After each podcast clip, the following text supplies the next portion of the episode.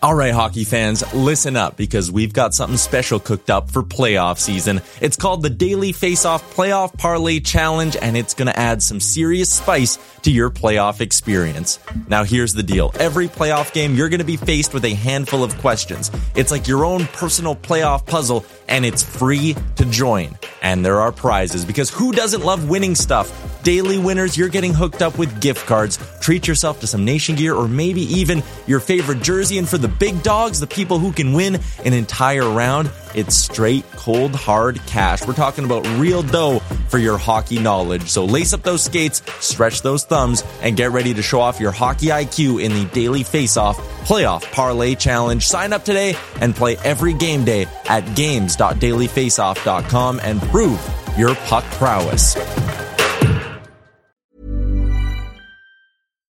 Here's a cool fact a crocodile can't stick out its tongue. Another cool fact you can get short term health insurance for a month or just under a year in some states. United Healthcare short term insurance plans are designed for people who are between jobs, coming off their parents' plan, or turning a side hustle into a full time gig. Underwritten by Golden Rule Insurance Company, they offer flexible, budget friendly coverage with access to a nationwide network of doctors and hospitals. Get more cool facts about United Healthcare short term plans at uh1.com. Mom deserves the best, and there's no better place to shop for Mother's Day than Whole Foods Market. They're your destination for unbeatable savings, from premium gifts to show-stopping flowers and irresistible desserts. Start by saving 33% with Prime on all body care and candles. Then get a 15-stem bunch of tulips for just $9.99 each with Prime. Round out Mom's menu with festive rosé, irresistible berry chantilly cake, and more special treats. Come celebrate Mother's Day at Whole Foods Market. Can you see it? Did you notice? Checked, but the puck comes right to Pettersson, who tries a bank pass for Boeser. In with a shot, he scores! A moment's notice.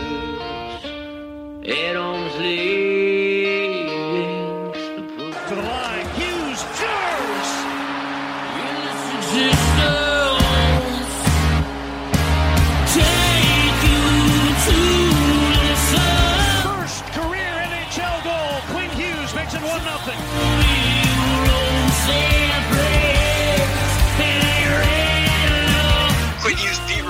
here. Like I don't I don't cover the Canucks.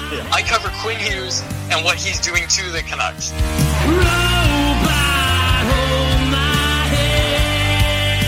Just wave the guy and get Demko involved. I wanted them in in Valentine's Day. Wow, we should do a radio show together. right on. I want to fist bump you right now. Pearl steals, cutting in, shoots, scores!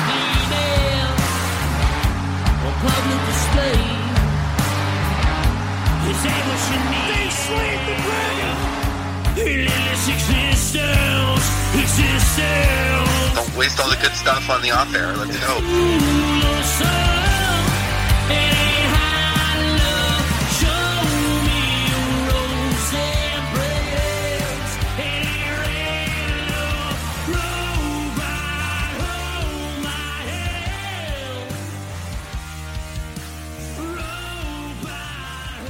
Alrighty. Quads, I hear what people are saying now when they say we have a long intro. That's the first time we've had to come back uh, from the intro on the new setup. My name is Chris Faber, David Quadrelli on my side. Welcome to the Canucks Conversation, episode 88 of the Canucks Conversation as we continue moving forward. Presented by the great folks, of course, at Parallel 49 Brewing Company. We are back in the same room. We are back in a studio. We are in our studio, Quads. How's it going, buddy? We set this up yesterday and it's going good so far. It is going good. Only a few pieces of foam fell on the ground when we got here. So, you know, I'd take that as a win, I'd say. It's pretty good. Eye contact there for the first time again. It's been a while since we've had that on the show. I know. And I- it's so funny because I was looking at the computer screen for the first half of that sentence. And then I looked at you and I'm like, wow, I'm sitting next to you now. It's, uh, yeah, it's been a, it's been a while, man. It's been a while since we've been at BCIT. That's not where we are now. We have built our studio and we are coming at you with our new RODECaster, which is a beautiful piece of equipment. We are really, really enjoying enjoying it so far. The buttons and everything. Oh, I love it. Yeah, I hope people can notice already with the audio. So we're excited for that. But man, I'm excited to get back in the studio because there's a lot of stuff that we can get into this week about the Vancouver Canucks. Um, I think we should probably just start with the biggest news right off the bat uh, about Judd Brackett moving to Minnesota. I know we didn't even talk about that, so we were going to mention on the show. But what did you initially think when, when that news dropped on uh, Thursday morning? I guess it was. Well, I knew it was coming. I didn't know where he was going, but I did know he was going to have no problem finding work. And there was a lot of names out there that teams could have gone for and Minnesota could have targeted. But Judd Brackett was really the biggest name of them all. And I wasn't surprised. I knew there was about six teams that were gunning for his services. Uh, so I wasn't really surprised by it, but yeah, Minnesota. I, I, I wonder because, you know, Minnesota's kind of been that team that we kind of joke about being mediocre at literally everything. And they're presumably about to get really good at drafting. And I believe, correct me if I'm wrong, they have two first round picks, which means that they could pick three times before the Vancouver Canucks do.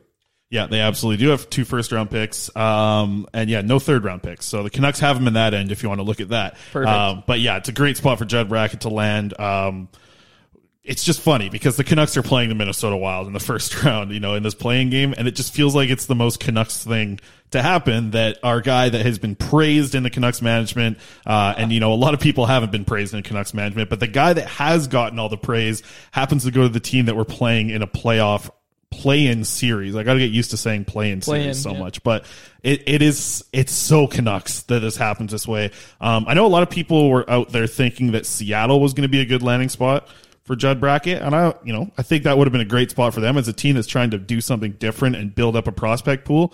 Judd Brackett seems like a great addition to that, but it seems like Seattle just couldn't capitalize on the situation, and Minnesota had to swoop in there. And Judd Brackett's going to do great for them. I'm sure he is. He's been incredible at being a director of amateur scouting, and I don't think that's going to stop with him moving to Minnesota.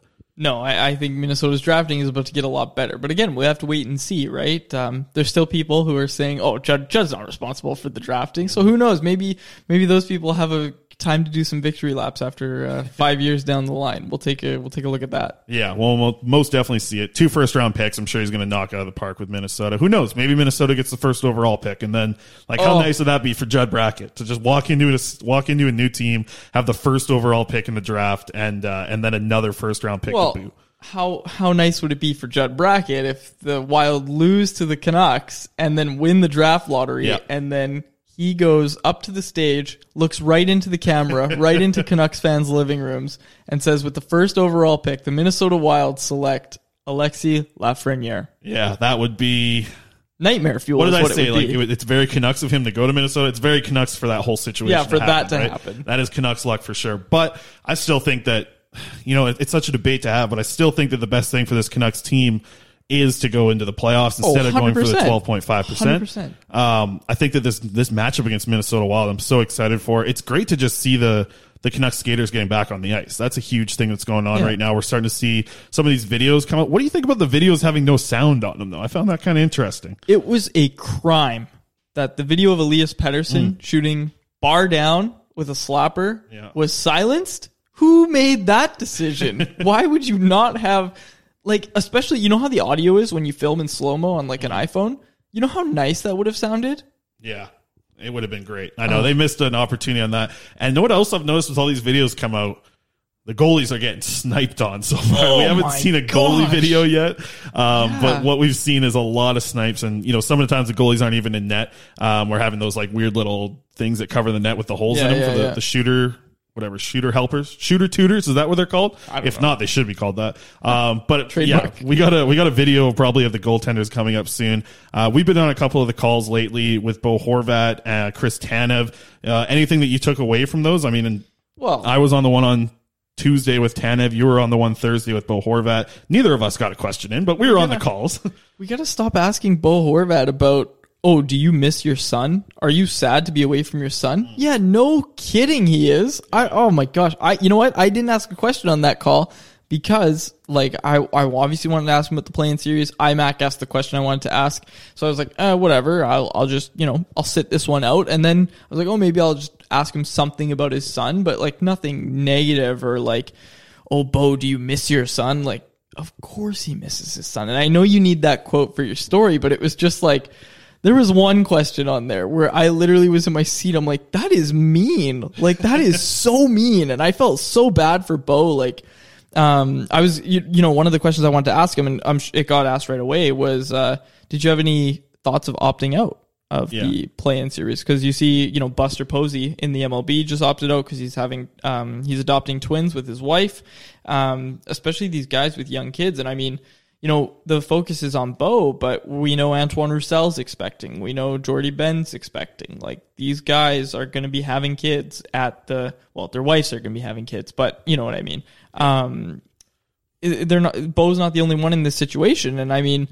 Have you seen any videos of Jordie Benn and Antoine Roussel? Because I haven't. I don't know where these guys are, No, and it's true. I mean, and nobody's asking. Right. That's that's the weird thing because you know, and it's something that was kind of asked in the calls. Like, is training camp going to be live streamed and broadcasted for fans to watch? No, it's and not. it's yeah, it's not. So that's going to be you know that's going to be very vital for us possibly being or media folk. You know, we're hoping that we're able to get in there as well. But I think that what they're trying to do is set up media folk in the building to cover training camp. Because aside from that, you're right. Like, what if a player isn't skating for three days? Is that guy possibly testing positive that we're just not going to hear? Yeah, we just don't know about it. Like that today you know, the MLB dropped it 83 or 86 people tested positive for coronavirus Yeesh. that are in the MLB bubble.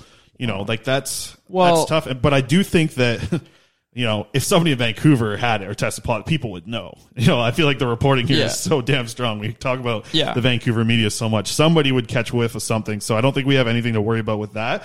But it is kind of curious to see that we're not getting videos of all the players practicing. Like you're right. Like are is Roussel practicing it? Like I don't really know. We don't really know. They're not giving us a list of and players. Who do we ask, right? Like, you know, it's funny we're talking about if we're going to be there or not because you know the relationship with Canucks Army and the team is, you know, I'd say it's a lot better now. Um, I kind of had a bit of a relationship with the PR staff from my Botchford night. They know you, so I think we've kind of been able to grow off that like prior relationship, which has been helpful. But um, yeah, I mean, when we go to training camp, presumably, or when you know the main guys like the province and the athletic, they all go there. Basically, what's going to happen is, you know, we've been given the rough outline of the protocol, and that is that all availability is going to be through Zoom. And I mean, that's still going to extend to you and I, whether we're at the rink or not. Um, you know, presumably it's going to be one of us at the rink, and we'll alternate whatever. We'll have to figure that out. But um, Zoom calls are going to be how you talk to all the players and you put in your availability request. So presumably you'd be in the upper bowl at like the front row, observing practice, observing training camp, and then after after it's finished, you throw in a request and say, "Hey, I'd like to talk to so and so," and then you're gonna FaceTime them or sorry, Zoom, Zoom call them from the upper deck, which is I just find hilarious. Like what It is what really funny. unprecedented times, hey? Like if you talked to me a year ago and you said, "Hey, you're gonna be in the upper deck." Or the upper bowl of Rogers Arena, and then you're gonna FaceTime Troy Stecher after and ask him why he puked at training camp. I wouldn't. I'd be like, "What are you talking about?" Yeah, that's definitely a strange way to set up, and yeah, it's it's something that nobody's really gone through before, um, which could benefit us as uh, not really media members. You know, us being in, Oh, the, yeah. in the stands might be kind of helpful Well- for us to be in that situation a little bit. We've had so many stories already. Well, more so me, I guess, because you're just starting the Zoom calls. But I've had some stories about these Zoom calls. The Krusty. Krab. I was reminded of that. We're looking for our top uh, 20 or so moments of Canucks Convo history. Mm-hmm. I was reminded of the Krusty Krab Zoom call, and I went back and listened to it. And wow, I was. I'm still like I'm. I'm pretty comfortable talking to the players and pretty comfortable on the calls now, but back when I started, man, I was like, I remember I was like shaking, especially even the first last year, the start of this season when I went to the arena for intro media day, my knees were shaking and I was asking like Troy Stecher a question or JT Miller. And like, it was so funny because Rob Williams from Daily Hive was like standing right behind me and we didn't really know each other at that point. And yeah, he, uh, he definitely noticed that my legs were shaking when I was asking that question. Yeah, I do remember you're drinking a lot of water that day. I remember watching you on the uh, on the live stream. I was saying you're drinking a lot of water quads. That's good. Stay hydrated for your interviews, but Well, you know, I drink a lot of water. That is true. It's like uh, I don't know if you drink more water or I drink more lemonade because I'll put down, you know this. I'll do two liters of lemonade probably a day, and people rip on me because the lemonade I'm drinking is just sugar water pretty much. But I'm addicted to the you. stuff. It keeps me going. Um, I actually had a huge cup of coffee this morning. Which I was excited for. And I spoke with, um, we'll talk about it later in the interview a little, or in this episode a little bit, but I spoke with Joe Roberts again, play by play voice of the Utica Comets. We talked a bunch about Kole Lind, uh, which was awesome. Have that big article coming up. And I think we'll discuss Kole Lind a little bit later on this episode. But the thing I wanted to touch on a little bit now was something that I just did not think was going to happen at all this year, and that's Micheal Ferland in a Canucks jersey. After seeing that game in Utica, I remember watching it, played first half of the first period, and then nothing after that. And I just said, okay, like this guy needs to 100%, more than 100%, 150% get back to that full health of him being able to actually play in a full hockey game. If it's anything close to him not being able to finish the game, he does not need to play hockey for himself, for his family, for his future, for his brain. He just can't play hockey. So, now that we see him out there skating, we heard that he made the trip driving in from Winnipeg all the way to Vancouver so he could avoid the two week, um, I guess, quarantine setup. So now that he's on the ice, he's skating. We saw him win the Jake Virtanen group.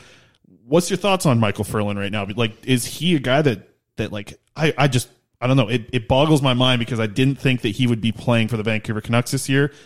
But with him practicing, with him making the drive, these are some positive things I think to actually possibly seeing him in the Canucks lineup here as soon as the playing game against Minnesota. He helps the Canucks. Make no mistake about it. On a third line, you take Micheal Ferland 100% of the time. And it's funny because he never really got. You remember, I'm trying to jog your memory here. At the start of the season, he got a really bad flu. Yeah. You remember that? Yeah, so lost like 15 pounds or something. Exactly. So he never really got to get that preseason experience. And when he did, you know, we penciled him in right away. Uh, you know, we didn't have the show back then, but we were still talking and, you know, we were saying this guy's going to play with Pettersson and Boeser. This is the mean, tough Well, I just winger. want to say I was never in that camp. Okay, well, I was. So, Okay, anyways, I was a Horvat guy. I was on the Horvat. line. Okay, okay. Anyways, anyways. Um, so everybody had him penciled in with those two. Sure enough, that's what we see when Ferland's healthy. He was playing with Pettersson and Boeser. Was he was he looked like he was a step behind. You know what I mean? Like he Yeah. didn't look like he was up to par and ready to play with players of the caliber of Elias Pettersson and Brock Boeser. Again, how much of that is because he lost 15 pounds right before the season and then was told, okay, get in there? Like, that's not easy to do. And then he has the concussion problem. So, I mean, we really haven't seen anything from Micheal Ferland in a Canucks uniform. So, I mean, it's strange because, like, yeah, he was in that third line role playing with Brandon Sutter for a bit in October, November, whatever it was. He's Uh, still to this like to this date this season. I'm pretty sure Micheal Ferland might have had the biggest hit of the year.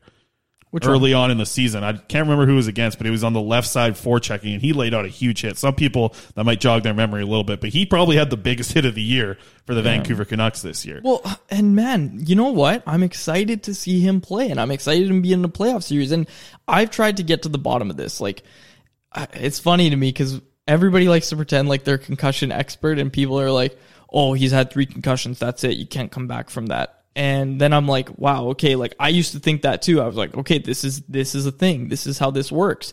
And then I start talking to concussion specialists, and they're like, no, well, actually, there's no actual factual basis to that. Concussions are treatable injuries. You might be more susceptible to one in the future if you've had a bunch of them, but there's ways to make sure that you don't have that concussion. Now, of course, someone's going to say, well, one of those ways is to not play professional hockey. Yeah. sure, fair enough. But I'm saying if the doctors, and I'm not saying, you know, I'm not trying to not trying to poke the bear here, but I'm not trying to say if the NHL doctors say that he's good to go, that he's good to go.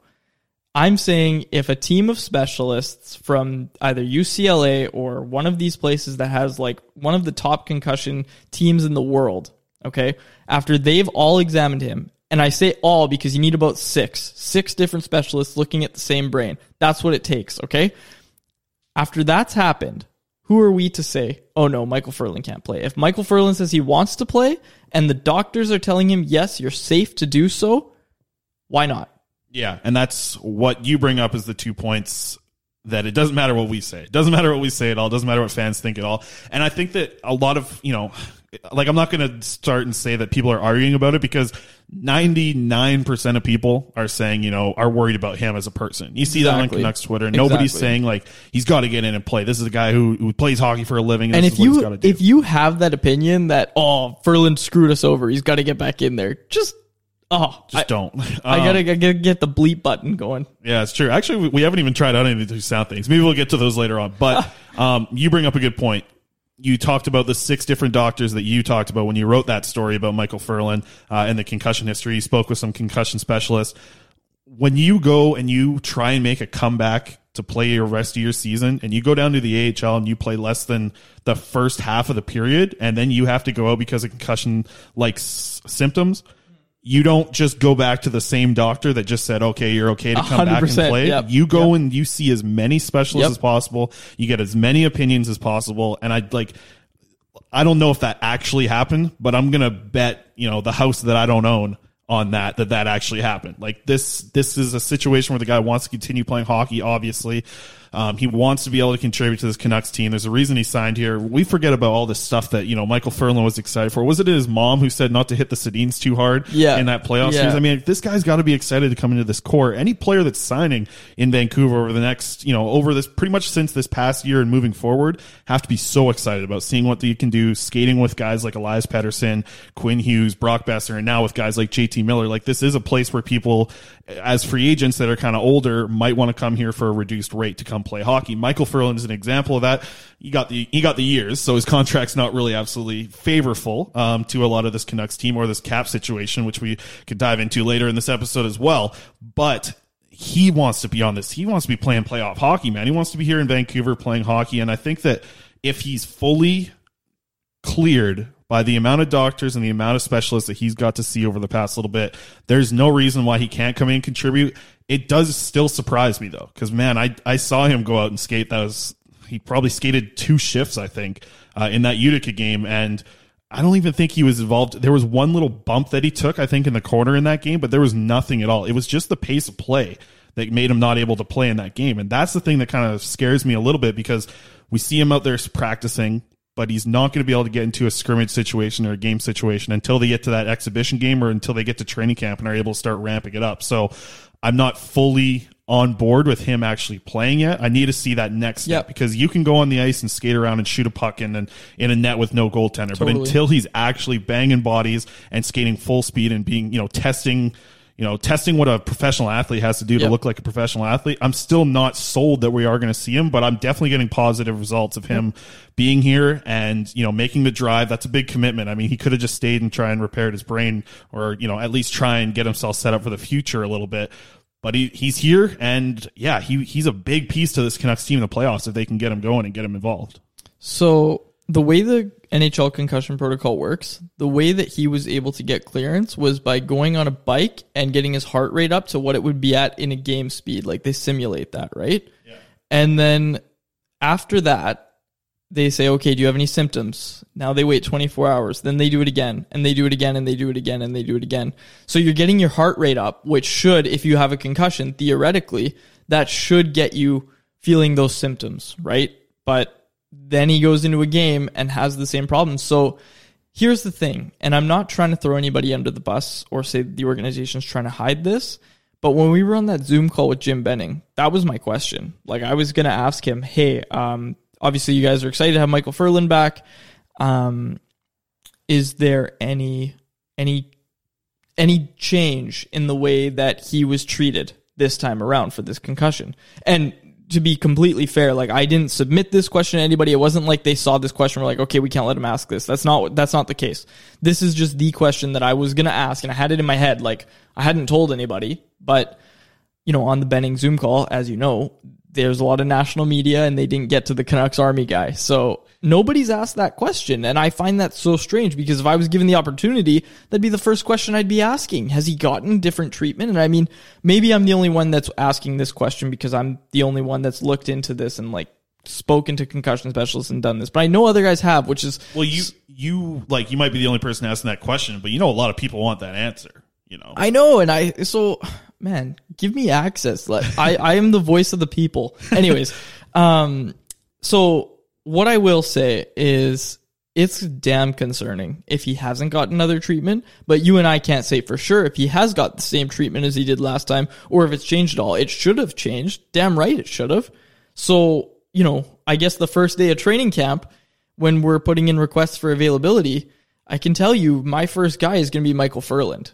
Yeah, and I, I don't think he'll be the only one because this this is a thing that we're going to be talking about a lot in the future. I'm just I'm looking at some of the games that he had this year because he played 14 games for the Canucks. Um, only one game where he played more than 13 minutes of ice time. Damn. But I'm looking at like how much of an impact this guy can make, and if you want to see some numbers that you like to see in the playoffs, I'm looking at five games right here out of the 14 where he had four or more hits in a game.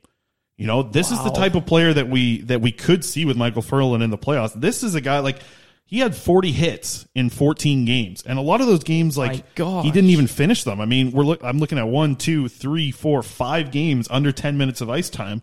This guy had 40 hits in 14 games. Holy cow. One of the almost one of the lead one of one of the team leaders in hits right now on this Vancouver Canucks team, Micheal Ferland. I mean, if he's healthy and he's playing on a third or even a fourth line, that is that is a player that you want in a playoff series. Like So- he could make such an impact. You're you're totally right. The the the problem I have with the hit stat is that a lot of the times it means you're just running around and you know you're out of position and you're hitting people, you're chasing the puck around, you don't have the puck, so you're hitting people. And I mean, it's great that he has that stat, but then you also have to look at his Corsi. You have to look at, you know, how he's driving play, what he's doing. But again, this is a Micheal Ferland that wasn't himself, and he was still able to do that. So I mean, if this guy gets healthy, oh my gosh, like the things that he would be able to do would be frightening, really, quite frankly. Like it it would have shades of 2015. Well, I think that's the thing that what you just brought up is like, yeah, he's chasing the play, but we've seen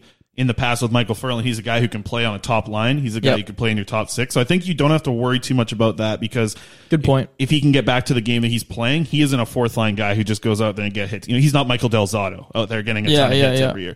I think he hits different, and I think he hits hard as hell. Like, Oh, yeah. like I said, uh, I don't want to get hit by him. no, we're gonna have to bring up the uh, Pass you know, away. I'll have to tweet away the, the the hit that he had this year. I'll make sure to tweet that out this weekend because I think it was the biggest hit all year long. I think I remember tweeting it out at the time that I thought that was the biggest hit all year long. And having that into your lineup, it was something that you know we recently when we were talking on the phone was it Rick I think we were talking to who mentioned And Rick, hits. I- yeah, and Rick, I asked him that same question. I said, "Hey, Rick, have you heard anything about Ferland getting different treatment this time around?" And Rick said he heard nothing about it. And you know, again, I'm I need to stress this because I know someone on Twitter is going to run with this.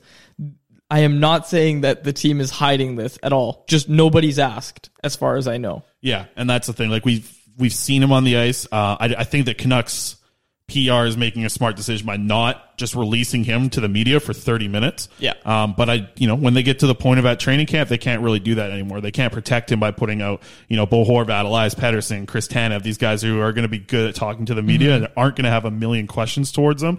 Micheal Ferland is going to have that. They can't throw Micheal Ferland to the wolves that are the Vancouver media Yeah. right now because he would just get ripped apart. Man, I might get a concussion if I had to talk to Vancouver reporters for 30 minutes. Yeah, probably just talking to him would be enough. Yeah, but um, no, I mean, like, I think he can be a huge impact player. But the other question is, if Micheal Ferland's in, who's coming out? Is it Tyler Motte? Because that guy, you know, Tyler Motte's got to be there to kill penalties. he he's the robbed of the unsung hero Tyler Motte. Um, I would, you know what, man?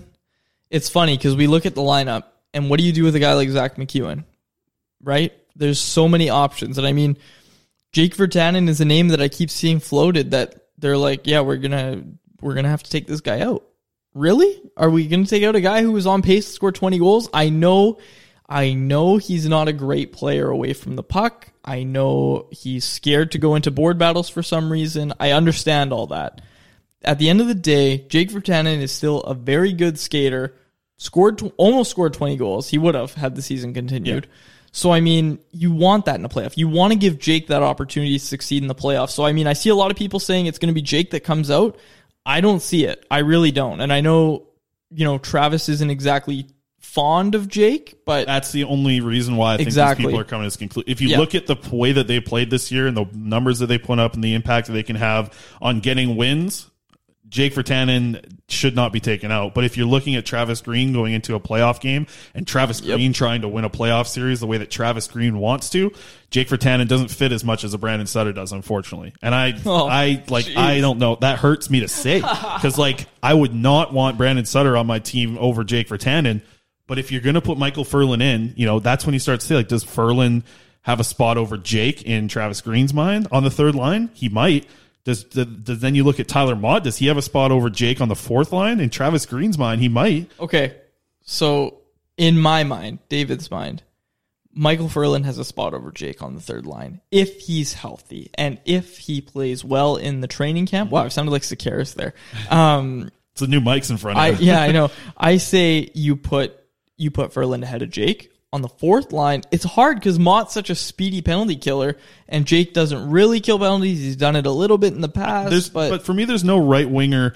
I've heard Harmon make the argument that Brandon Sutter will be the third line winger on the right wing Oh, with Adam. Gaudette, and you know whether it be a Ferland or a Roussel, that's kind of where he, his third line Yeah. looks.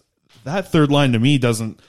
You know, like yeah, it does screen Travis Green. I know that's not Harmon's argument. That's Harmon's argument about yeah, what he exactly. thinks could Yeah. happen. Right? I know. It's just So- sad that it's he's bringing it up. It he's totally sad. right. I know, but I mean, like looking at that third line, the way I would like to see it, and let's say Ferland is healthy, I I have to really think about what that third line looks like with Ferland, Gaudette, and Virtanen, or what it looks like with Roussel, Gaudette, and Virtanen. Because list what I like about Jake Virtanen and what I would like to see from Jake Virtanen as the playoffs is him go to that next level. Antoine Roussel has proven that he can make Jake Virtanen rise his energy. You know, when he plays Yep. on a line with Antoine Roussel and Roussel is playing good and skating well, which is something that I think we'll see when he comes back because, you know, Yeah. obviously he, it looked like that knee was a little bit banged up still when he was Yep. coming back, but he does get the energy up. Can Micheal Ferland be that same kind of spark plug for Jake Virtanen to get him going in the playoffs? Because if he can, if Ferland's out there, like I mentioned, throwing four or five hits a game and like big hits and getting involved physically and moving the puck down on the boards, getting it to Jake Virtanen in the slot, because Ferland, if he's digging pucks out, he's got Adam Gaudette and Jake Virtanen, two of the better shooters on the Vancouver Canucks on his line. He's just got to dig a puck out and get it to those guys in open areas, and they're going to be able to score on that third line. That makes that third line really exciting for me. And I know a lot of people Oh, talk man. about the Canucks having one of the better top sixes, you know, going into these playing games out of the teams in the playoff games, but if you have Micheal Ferland playing at Micheal Ferland's potential, they have a top nine that could be really effective if you look at what Adam Gaudette and Yeah. Jake Virtanen can do at their high potential too. And uh, you know, another guy who I think benefits from Roussel when he's really on his game is Adam Gaudette. Adam Gaudette was hustling. He was hard on the forecheck. He was not, you know, man, we were just talking about how Jake's kind of scared of board battles and to go dig out pucks.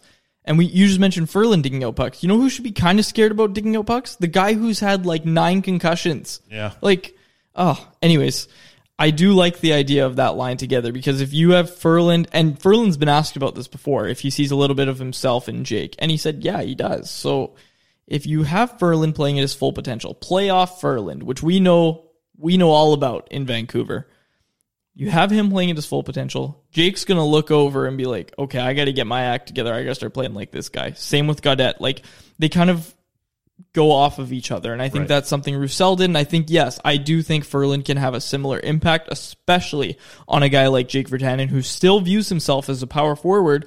Um, you know, Jake told me at training camp that he watches tape of other power forwards from the past and the present to try and figure out how he can do stuff. He worked with the skills coach over last summer, um, Pavel Barber, on stick handling. He worked on his edges. He worked on how he can get to the net hard, how he can do different things to be more successful as a power forward. And I mean, Jake's definitely not a power forward when you look at him. Like when you look how he plays, he's not a power forward. And um, you know, I, I've I've said before that I think he's a power he's a desperately underachieving underachieving power forward.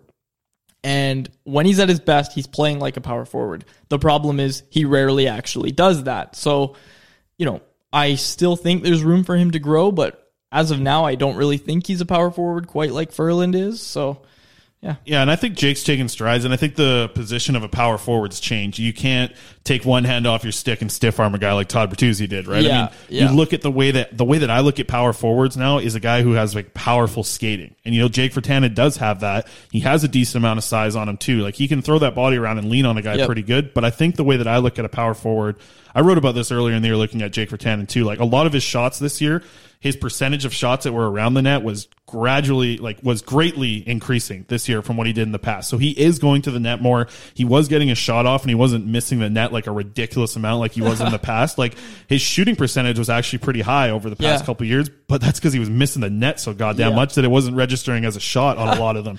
Um, his, you know, but now he's hitting the net a little bit more. We looked on the power play and that second power play unit, as soon as Gaudette was added to it, that second power play unit was one of the better ones in the NHL as a second power play unit.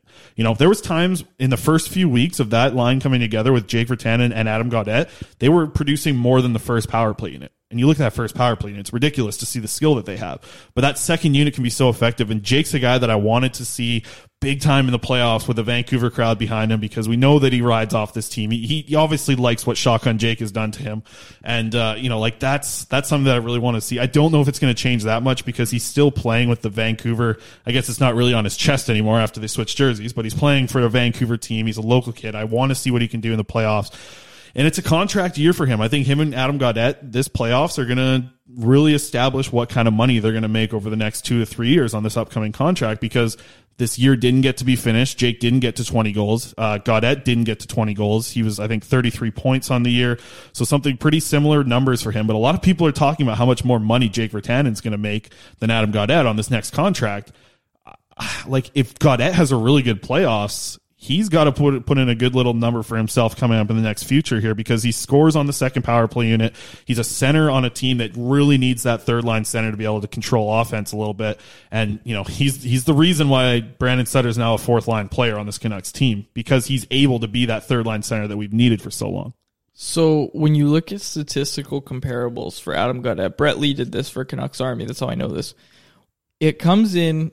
Sorry, Adam Gaudette. I don't know if I said Brandon Sutter there. Adam Gaudette, 1.5 mil to 2.5. That's the range that he's going to come in at. So when you look at that and you take into account that Gaudette had 33 points on the season, Jake had 36, you need to understand that a lot of those points that Gaudette got were secondary assists and Jake's were goals. So you look at it and you say, okay, these are just points. Like if you go off points, sure, the two look like they're pretty comparable. But I do still, I do still believe that Jake's going to be getting anywhere from 2.5 to 3.5 on his next deal. I don't think, I don't think it's going to be below two. Well, and looking at Jake's points percentage, like you mentioned, his primary points percentage highest on the team. Yeah. Higher than Elias Pettersson. Adam Gaudette was one of the bottom three on this team if you include power play time as well. At five on five, he had a decent amount of kind of averaging out goals and primary point primary assists. But if you look at his power play points, eight assists on the or sorry, he had nine assists on the power play, Adam Gaudette did. Um eight of the nine were secondaries. So like he's not setting up a lot of stuff on the power play like it looks like when you initially just look at the stats. But you do bring up a good point. Like Jake Jake does contribute a lot offensively. There's a lot to work on his game defensively for sure. Yeah. Um, that's why it's kind of good to have a guy like Travis Green coaching him because Travis Green's had him for a few years. He's had him in Utica. He's had him at the NHL level now. Like he probably knows what buttons to push, and that's a test of how good of a coach Travis Green is. If he can get the best out of Jake Virtanen, that's a huge plus for this team. And if Travis Green can do that, like I'm all aboard to see what Green's able to do with him. So, um, that's kind of what the roster is looking like right now. Um, I don't know if we have too much more to discuss. I'm sure we'll just dive into a little bit after we head to our breaks here. Uh, but after the break, we're going to talk about some prospects. We're going to talk about Kole Lind. We're going to talk about Vasily Podkolzin, and we're going to see if Dave can run the board here to live play our ads. So, uh, Dave, take it away, buddy. All right, guys, before we go any further into the episode, I just want to give a quick shout out to the presenting sponsor of the Canucks conversation. You know what it is Parallel 49 beer. If you want to go out and try their newest beer, it's called the Tropa Cool. It is a smoothie sour that looks absolutely delicious, the perfect beer for the summertime. Uh, if you guys want to check out Parallel 49 beer, you can get more information on their social media feeds. That's at Parallel 49 beer. That's at Parallel 49 beer. Or you can head right down to their location in East Van at 1950 Triumph Street. So go out there and try some of the delicious summer beers that's going to be coming up soon here for Parallel. Zephyr Epic is Canada's source for trading card games and sports cards. They ship free anywhere in Canada on orders over $50 before taxes. And Canucks Conversation podcast listeners can save $5 off their order with promo code Canucks Convo. That's all one word, promo code Canucks Convo. You can shop online or at their retail store located in Surrey. Once again, that was Zephyr Epic. You can follow them on social media to be part of monthly contests and ticket giveaways. Search Z E P H Y R Epic on all platforms. Support for Canucks Conversation is brought to you by Manscaped, who is the best in men's below the belt grooming. Manscaped offers precision engineered tools for your family jewels. The water resistant technology on the Lawnmower 3.0, which just launched in Canada by the way, allows you to groom in the shower. It's perfect. When I tell you this is premium, I mean premium. The battery will last you up to 90 minutes and has a USB mounted charger so you can show off your perfect tool for your family jewels. Trim that junk of yours. Get 20% off and free shipping with the code Canucks Convo at manscaped.com. Your balls will. Thank you. Oh,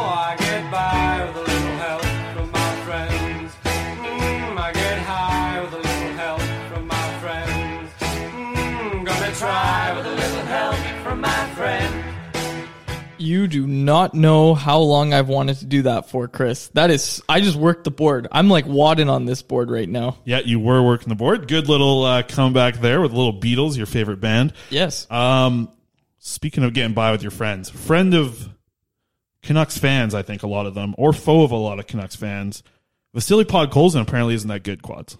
What the hell are people talking about? I oh my gosh. Okay. I wanted to put this in a tweet, but I got to start with this.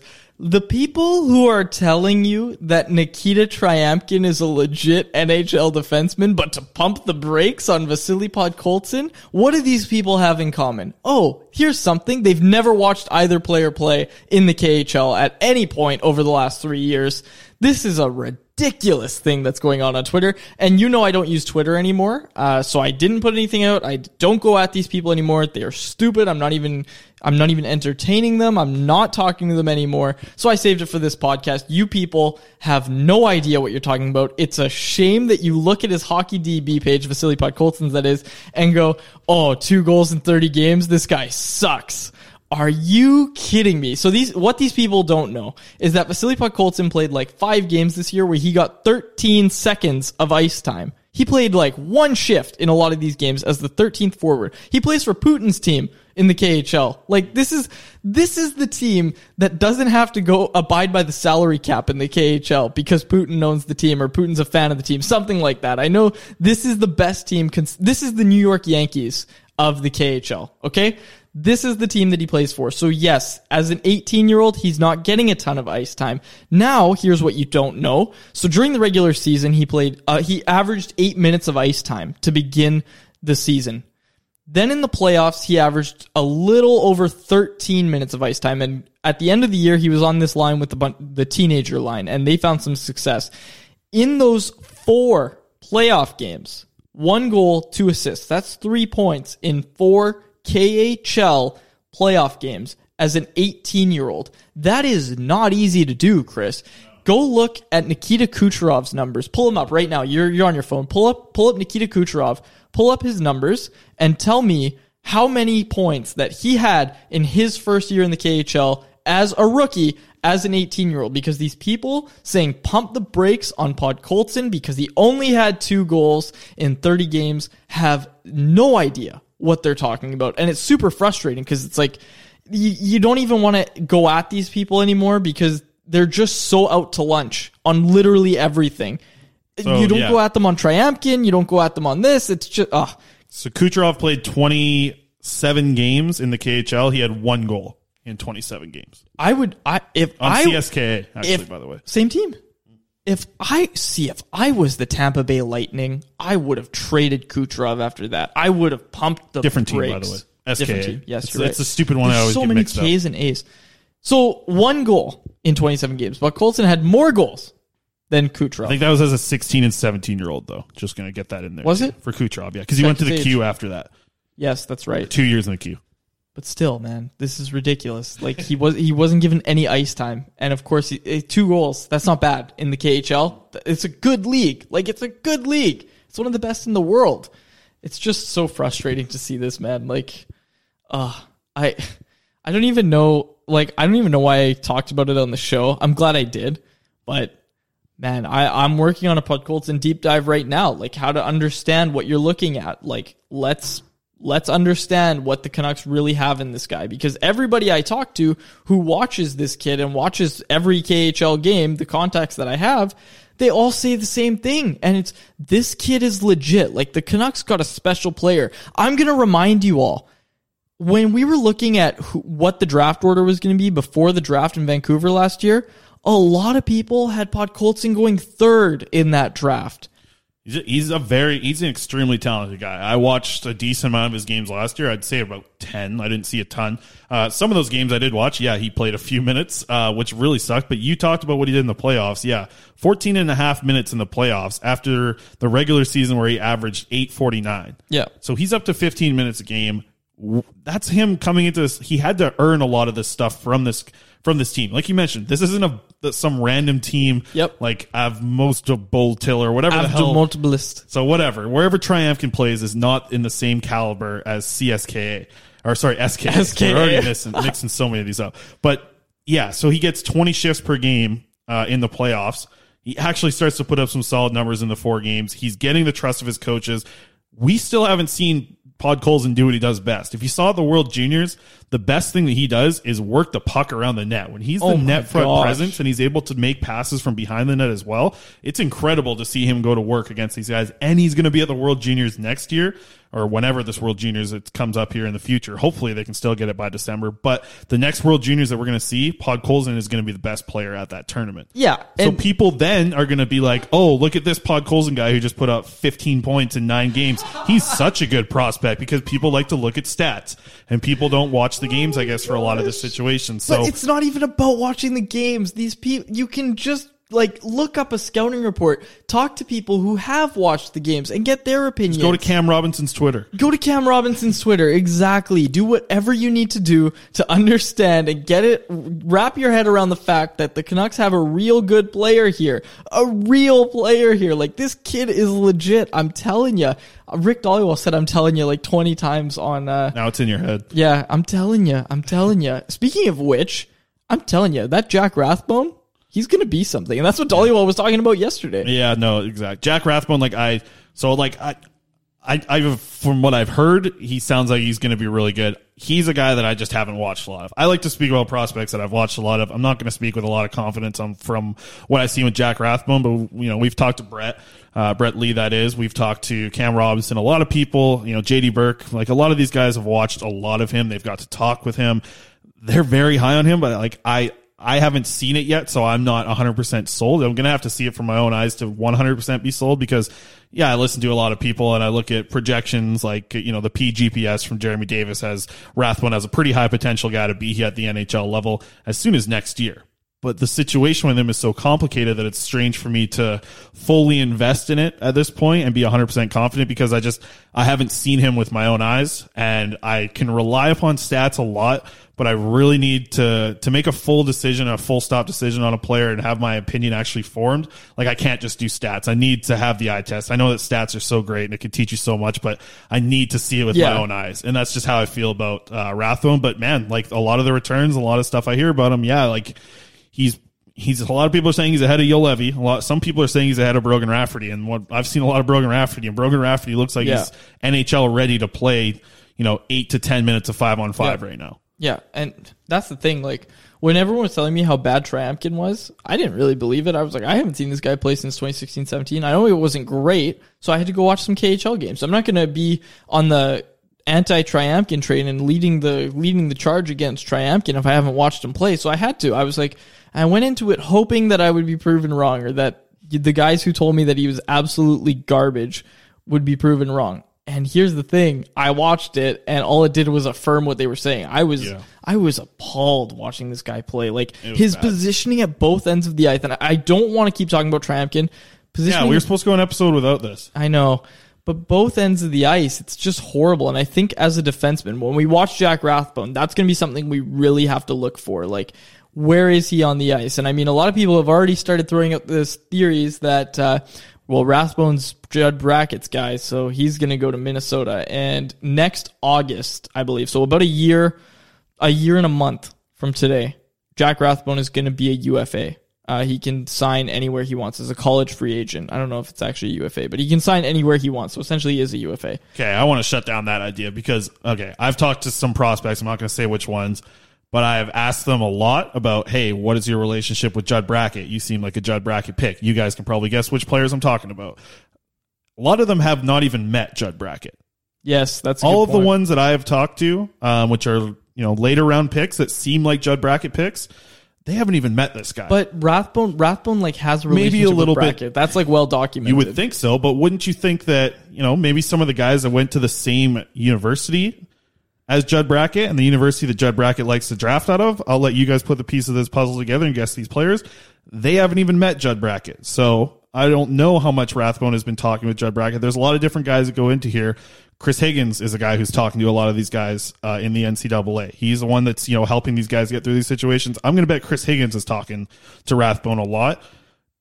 Judd Brackett has a lot on his plate as an amateur scout. Yeah, I don't think he's going to be poaching a lot for the Vancouver Canucks. Sorry, but I think that you know I I don't I don't like that idea at all. That he's Uh, going to go yeah. to Minnesota when he's able to sign. I think that what the part that he likes is what the Vancouver Canucks organization has done for him, and the fact that they went out as you know, give all the credit you want to Judd Brackett. He wasn't the singular piece that went out and drafted those players, even though he was very much pulling for 100%. guys like Jack Rathbone, and apparently that's a 100 percent pick from Judd Brackett. I don't know if like I can't guarantee that they have the best relationship.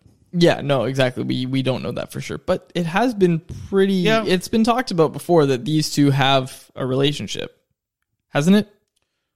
I can't think of it like just those two. I can't think of it specifically. I can think of Why have I heard this? I'm I can Googling think it. of the, you know, obviously the relationship between the Canucks organization and Jack Rathbone has been pretty obvious. The fact that a lot of people were let down by the fact that he went back to play high school hockey, um, you know, but the Canucks were okay with that. And they said that, know, he could have been a guy who probably would have been talked about a lot as an overage draft pick, uh, which he probably would have been taken by Judd Brackett because Judd loves those guys anyways.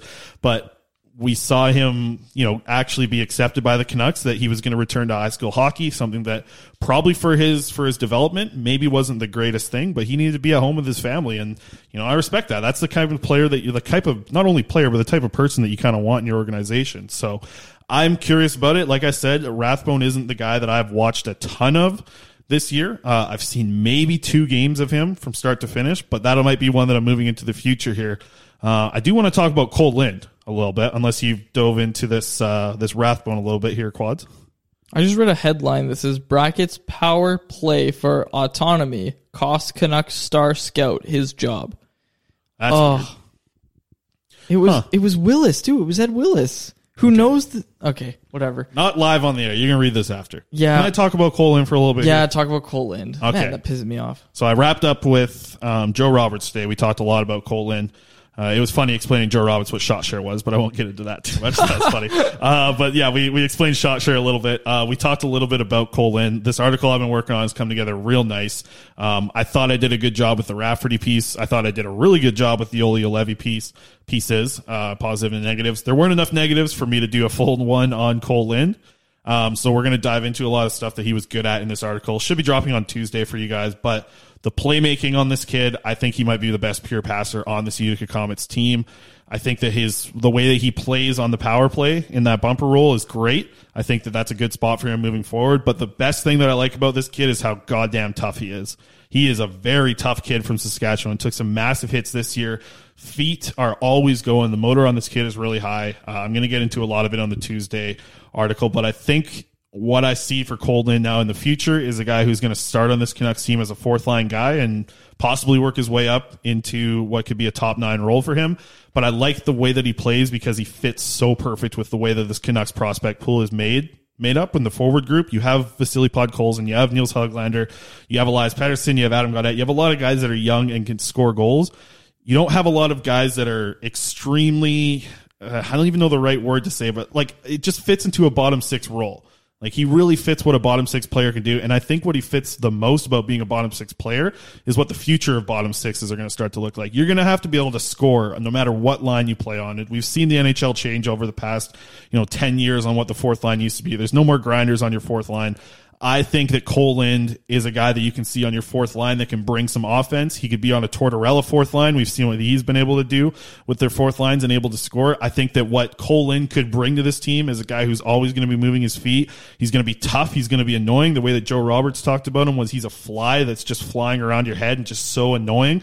And it's not like it's going to leave a lot of damage on you. Like he doesn't make huge hits, but man, I hate when flies are flying around the room and you can't get them because they're so annoying. That's the way that Kole Lind's going to play. Uh, and I'm excited to see what he can do because I think next year, you know, as yeah, as soon as next year, I think we'll see him in a Canucks jersey. I don't. He's not going to start the year at a training camp, but he's probably going to be on that first line in Utica now with Reid Boucher and Nikolai Goldobin gone. There's no reason to think that Colin isn't going to be the man next year in Utica, and that's going to be when we really see what this kid's potential is. When he's put into the role of being the number one shooter on the power play, like I don't know if he's going to be in the bumper spot anymore. He might be shooting more shots, but if he can relish that opportunity and be able to be a number one guy and be a first line guy in Utica, then we're going to start to get really excited about him because he, yeah, he played every single game this year for the Utica Comets. I'm just, I'm excited because he fits the way this Canucks team is moving into the future as a bottom six guy who can bring some offense. So I'm, I'm rooting for the kid and I hope that he has a good year next year. It's going to tell us a lot what he does next year in Utica. I'm really excited to read that article. Well, I have to edit it, but I'm excited to read it when I edit it. Mm-hmm. It's, uh,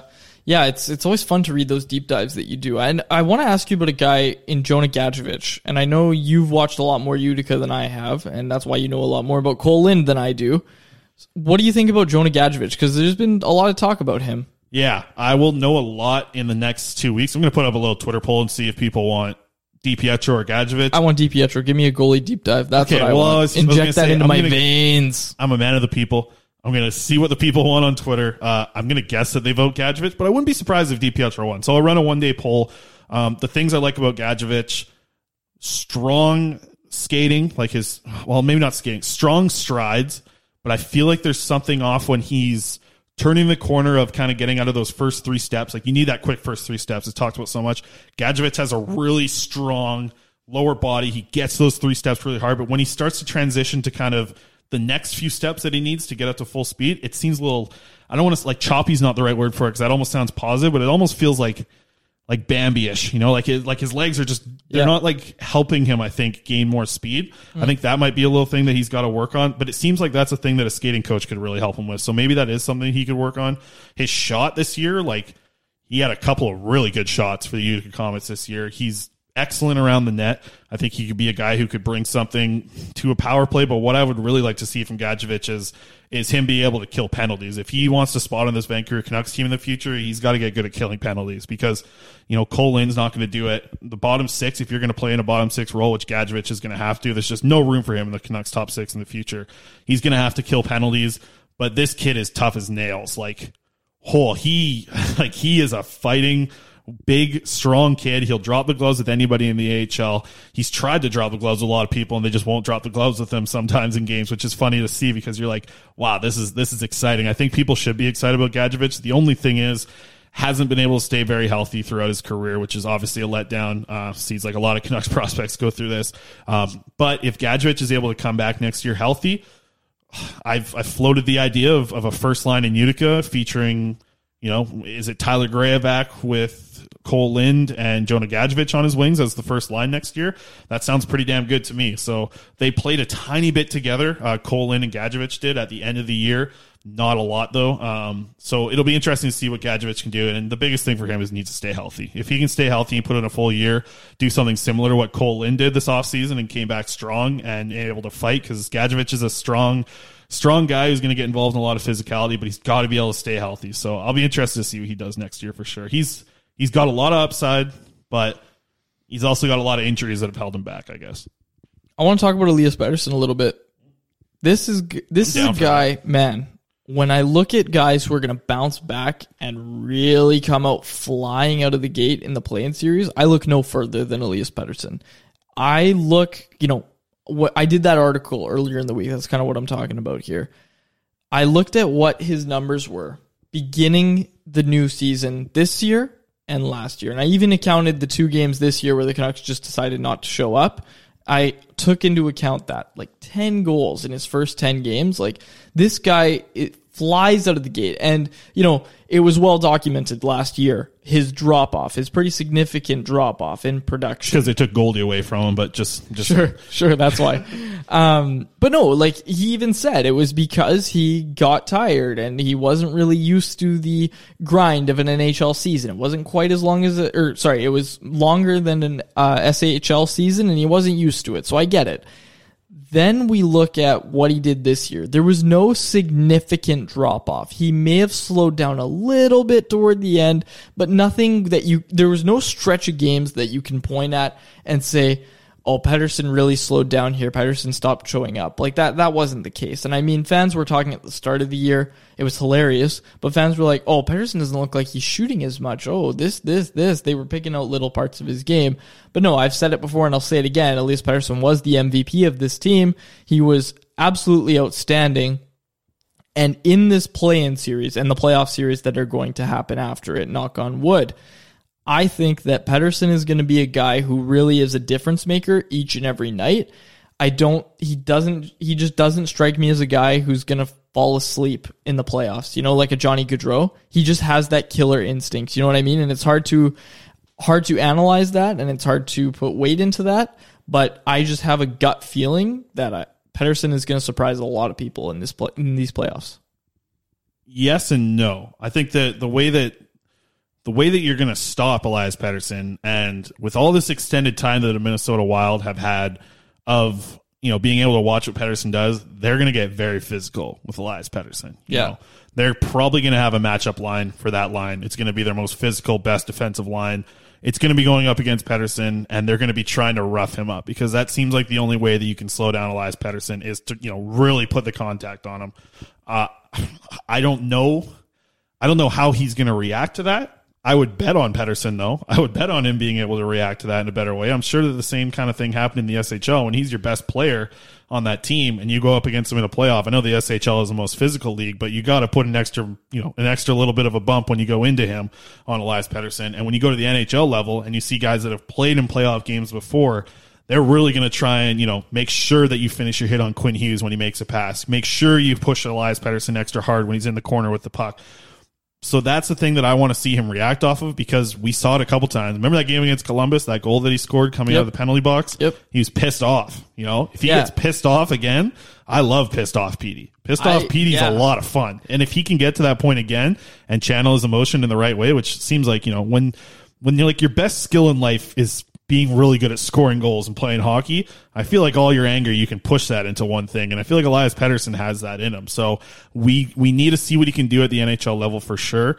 Um, in a playoff situation, and I'm like I'm I'm with you. I, I'm excited to see what he can do in the playoffs, but at the same time, you know, coming back from not playing hockey, going right in and being the tar- the number one target of every playoff team that you go up against, that's going to be a lot on Elias Pettersson. I know it was going to be a lot this year for him in a regular situation, but now even coming back, I think it's going to be even tougher on a guy like that who hasn't been consistently playing games. He's definitely had the extra time to get 100% healthy, but man, he's going to be, you know, he's the number one target on this Canucks team. He's the number one way to slow down this Canucks team is to go in there and hit Elias Pettersson.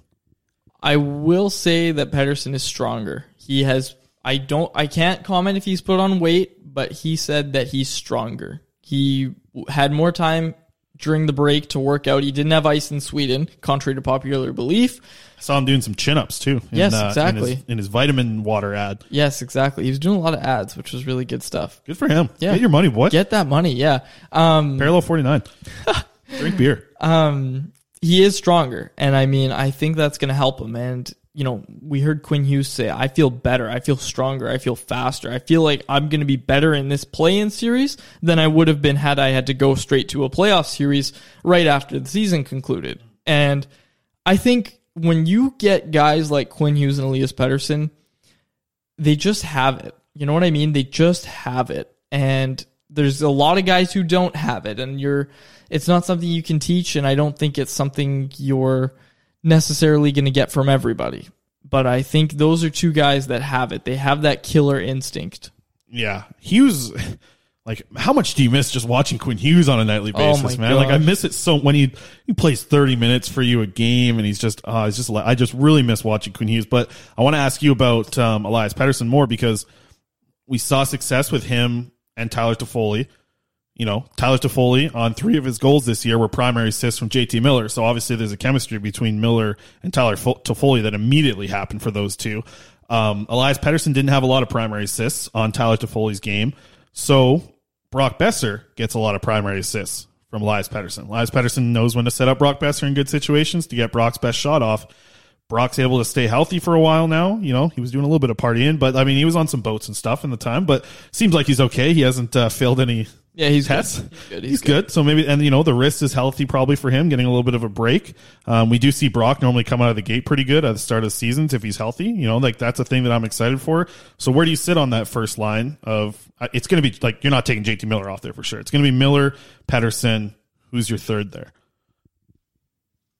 it's it's Toffoli on that line. I I I think you now is not the time to try and change things that you had bef- before the break. It was working for them. Toffoli on that line was working, and But Brock Boeser wasn't there too for a lot of that. but he you know, was, but he was toward the end. on a third line too. Yes, yes, exactly. So, f- man, okay, there's no way Brock Boeser's not in the top six. I'll just say that. There there should not be a scenario where Brock Boeser is not in the Canucks top six in a playoff game. Wasn't Loui Eriksson on the second line instead of Boeser? Yeah, but remember Loui Eriksson was good at the time. No, remember how he good he was? wasn't. No, he, He was wasn't. He was People good in the him. last minute of the games. You bought a freaking jersey from him because of that. a Chinese New Year jersey too. If you haven't seen it, it's we're gonna have it up in the studio. We're gonna hang it in the soon. studio, yes, Yeah, we struggle with that. We'll have it right beside the Pet- maybe just above the Pettersson one, And right beside Jesus. and right beside Jesus, of course. Um, but yeah, I, like so that means that you're putting Brock Boeser with Horvat and Pearson.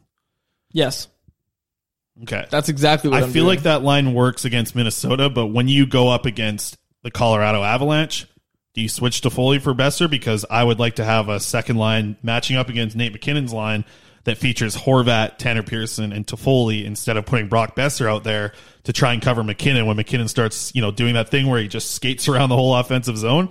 And as soon as he gets to Brock Boeser as his check, he's just going to burn past Brock Boeser because he can't defend a guy like Nate MacKinnon. Yeah, so that's the thing. When I look at offense and what what Tyler is able to do, I think Tyler Toffoli is a classic player who really benefits from playing with skilled offensive players. And I don't know if Bo Horvat and Tanner Pearson are going to be able to get the best out of Toffoli. I really don't. And I do think that Boeser is able to create some create offense more than Toffoli is. I think he's going to be able to I th- I think Toffoli is going to benefit more from playing with Pettersson and Miller than Boeser would. And I know the Lotto line was one of the best lines in the league for a while there. I still think, and you know, it's funny because when the trade first happened, we immediately were like, well, there's no way that he's not playing with Pearson. That was why he was traded for. 100%. But now I'm I'm in a different camp, and I mean, you look at what Toffoli did. Like the guy had 15 goals before he got to the Canucks, or something like that, um, or 18, whatever it was, and he scored three of them right before he got traded to the Canucks. He scored that hat trick in the outdoor game there. He didn't have a great year, and he didn't have a great year before that, and he didn't have a great year before that. But then he comes to the Canucks, and all of a sudden his scoring pace is ridiculous. And I think the common factor there is that he's playing with a guy in Elias Pettersson who really, really knows how to drive offense. And same with JT Miller. They know how to create offense and they know how to make people around them better. And I think Toffoli's a classic example of somebody who really benefited from that. And I think going into a playoff series, you want that on your first line. You want that guy on your first line. And I mean, it's tough to move Boeser down, but I still think Horvat needs some decent wingers, and I think Boeser fills that need. Yeah, and you know Brock Boeser has improved defensively for sure. He's definitely gotten better. Tyler Toffoli, the thing that you like about him in the ten games he was here, five goals at even strength. That's the thing that you really like to see Yep. out of him, right? I mean, that's what you want when you want to build one of the bet when you want to build your best line. You know, obviously, you're going to get power play production out of Elias Pettersson. You're going to get power play production out of JT Miller when that line's put together. But if they need to be able to score at five on five, and if that's what's going on with Tyler Toffoli, I definitely agree that that's a good spot. I'm just more in the camp of putting Brock Boeser there. I think you come back. Listen, they got their 10 game run.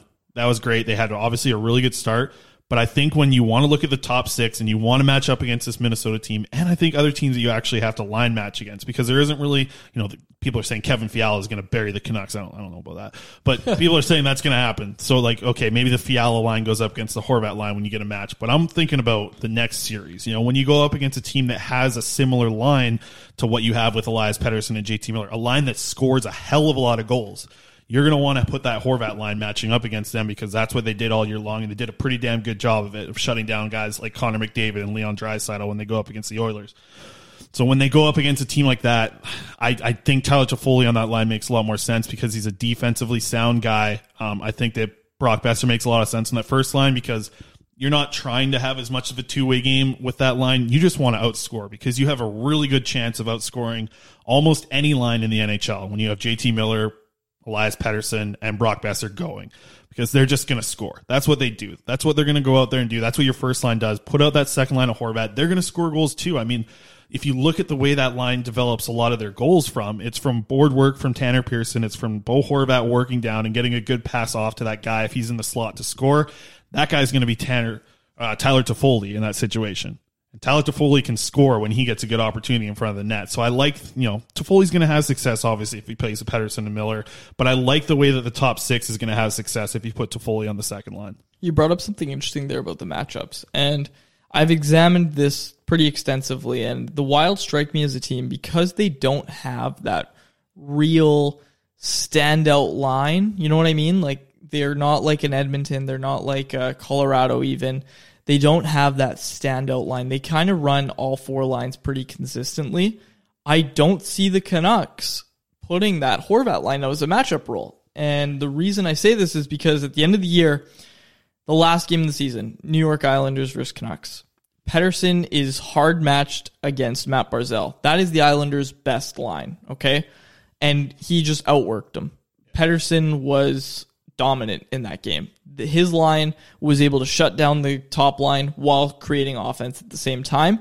And because they're a similar team to the Wild, the Islanders, I do see a scenario where Travis Green really explores Pettersson in a matchup role in the playoffs when he knows Pettersson's going to be, you know, that guy that wants to be out there. And he, you know, in the playoffs, again, we talk about this killer instinct, and you talked about a hard match against Pettersson.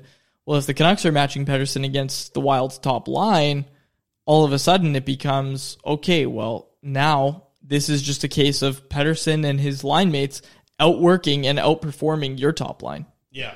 And that's why I, I have time like I, I have time for the argument, of course, of both these guys of Boeser and Toffoli being on the top line. But when you go against the next team that does have that, yeah, you know, and I feel like if you want to develop your chemistry, it's not a huge letdown I don't think it's a letdown at all offensively to go from Toffoli to Brock Boeser. If Brock Boeser is healthy and okay, I don't think you're losing anything offensively to make that the first line.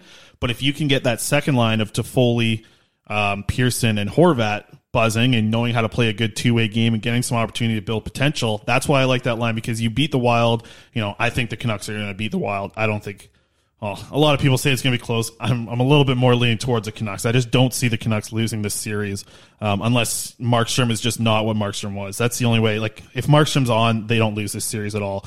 But you look at the next couple rounds, you're going to get these really good first lines. And I would like, I don't want to go one round then have to switch up your top six that much, you know, especially yep. in a time when you're coming back from not playing hockey.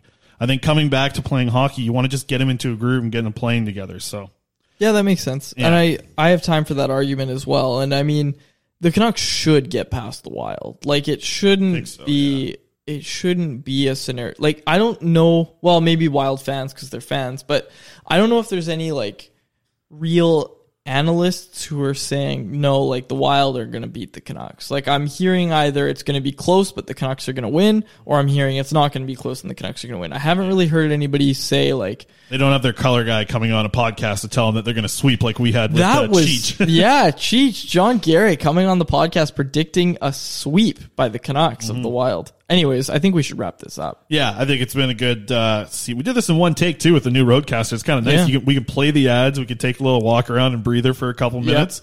Um, it's been good to go. It's been good to talk about hockey. Um, I think that next week, you know, if like I'm gone next week um, for the show, I think we might do a couple interviews before. We're we're looking at doing the episode, but I think we'll figure out everything next week. Either that, or you might have a guest host in here with you because if training camp's going on and we're there, there's going to be a lot to talk about. Yep. Um, so we'll see what happens with that. Um, aside from that, we we have plans for a special episode next week. Where I don't know if we're going to announce it now because we're Let's not not 100 yet. percent sure. Uh, but it's going to be another little special episode. Um, we did no guests this week, which was kind of nice to get back to just you and I talking hockey. We're in the same room, uh, so that was good. Um, some good guests coming on in the future as well. We have some we have some guests lined up that'll be a lot of fun.